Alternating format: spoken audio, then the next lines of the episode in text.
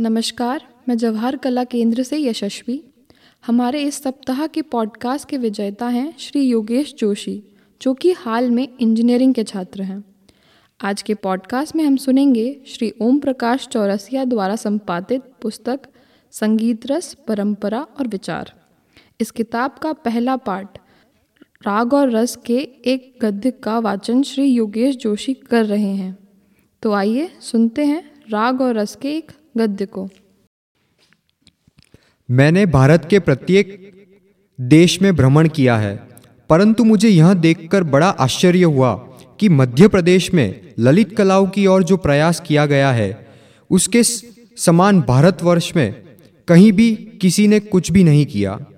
सच बात तो यह है कि इस प्रकार के प्रयास के लिए पहले तो अनुराग चाहिए, उसमें निष्ठा चाहिए, उत्साह चाहिए कल्पना चाहिए, योजना चाहिए और कार्यवयन चाहिए। यह सब यदि मैंने कहीं देखा तो श्रीमान अशोक वाजपेयी जी में।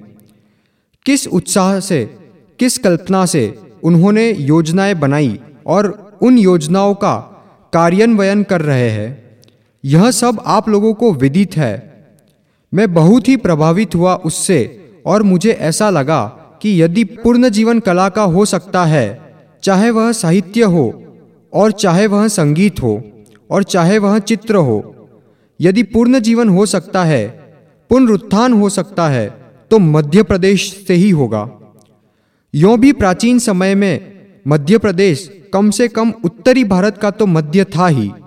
भारतवर्ष का हृदय था, और ग्वालियर, देवास इन स्थानों में संगीत का जो उत्कर्ष हुआ, वह इतिहास में उल्लेखनीय है। अतः, यदि मुझे आशा है अपने संगीत के पुनरुत्थान की तो मध्य प्रदेश से ही है।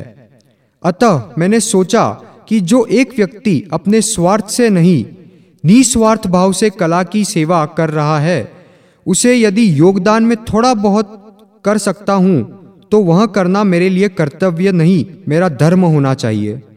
इसलिए, इस नब्बे वर्ष की अवस्था में, मैंने सोचा कि मैं और योगदान तो कर ही नहीं सकता, केवल वाणी से योगदान कर सकता हूँ।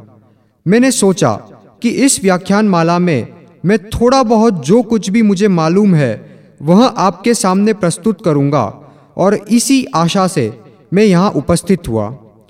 विषय जो मैंने चुना है, राग और रस, यह नितांत आवश्यक है, परंतु इसके साथ ही यह नितांत कठिन भी। पहले मैं रस को लूँगा आज उसी पर थोड़ा बहुत भाषण करूँगा और उसके बाद फिर राग इत्यादि को देखूँगा। रस एक ऐसा शब्द है जिसके दो अर्थ है, सामान्य और विशेष।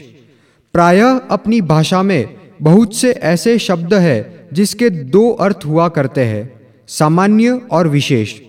सामान्य साधारण का सब लोग प्रयोग करते हैं। साधारण रूप में उसका प्रयोग होता है विशेष कार्यभाषिक अर्थ में।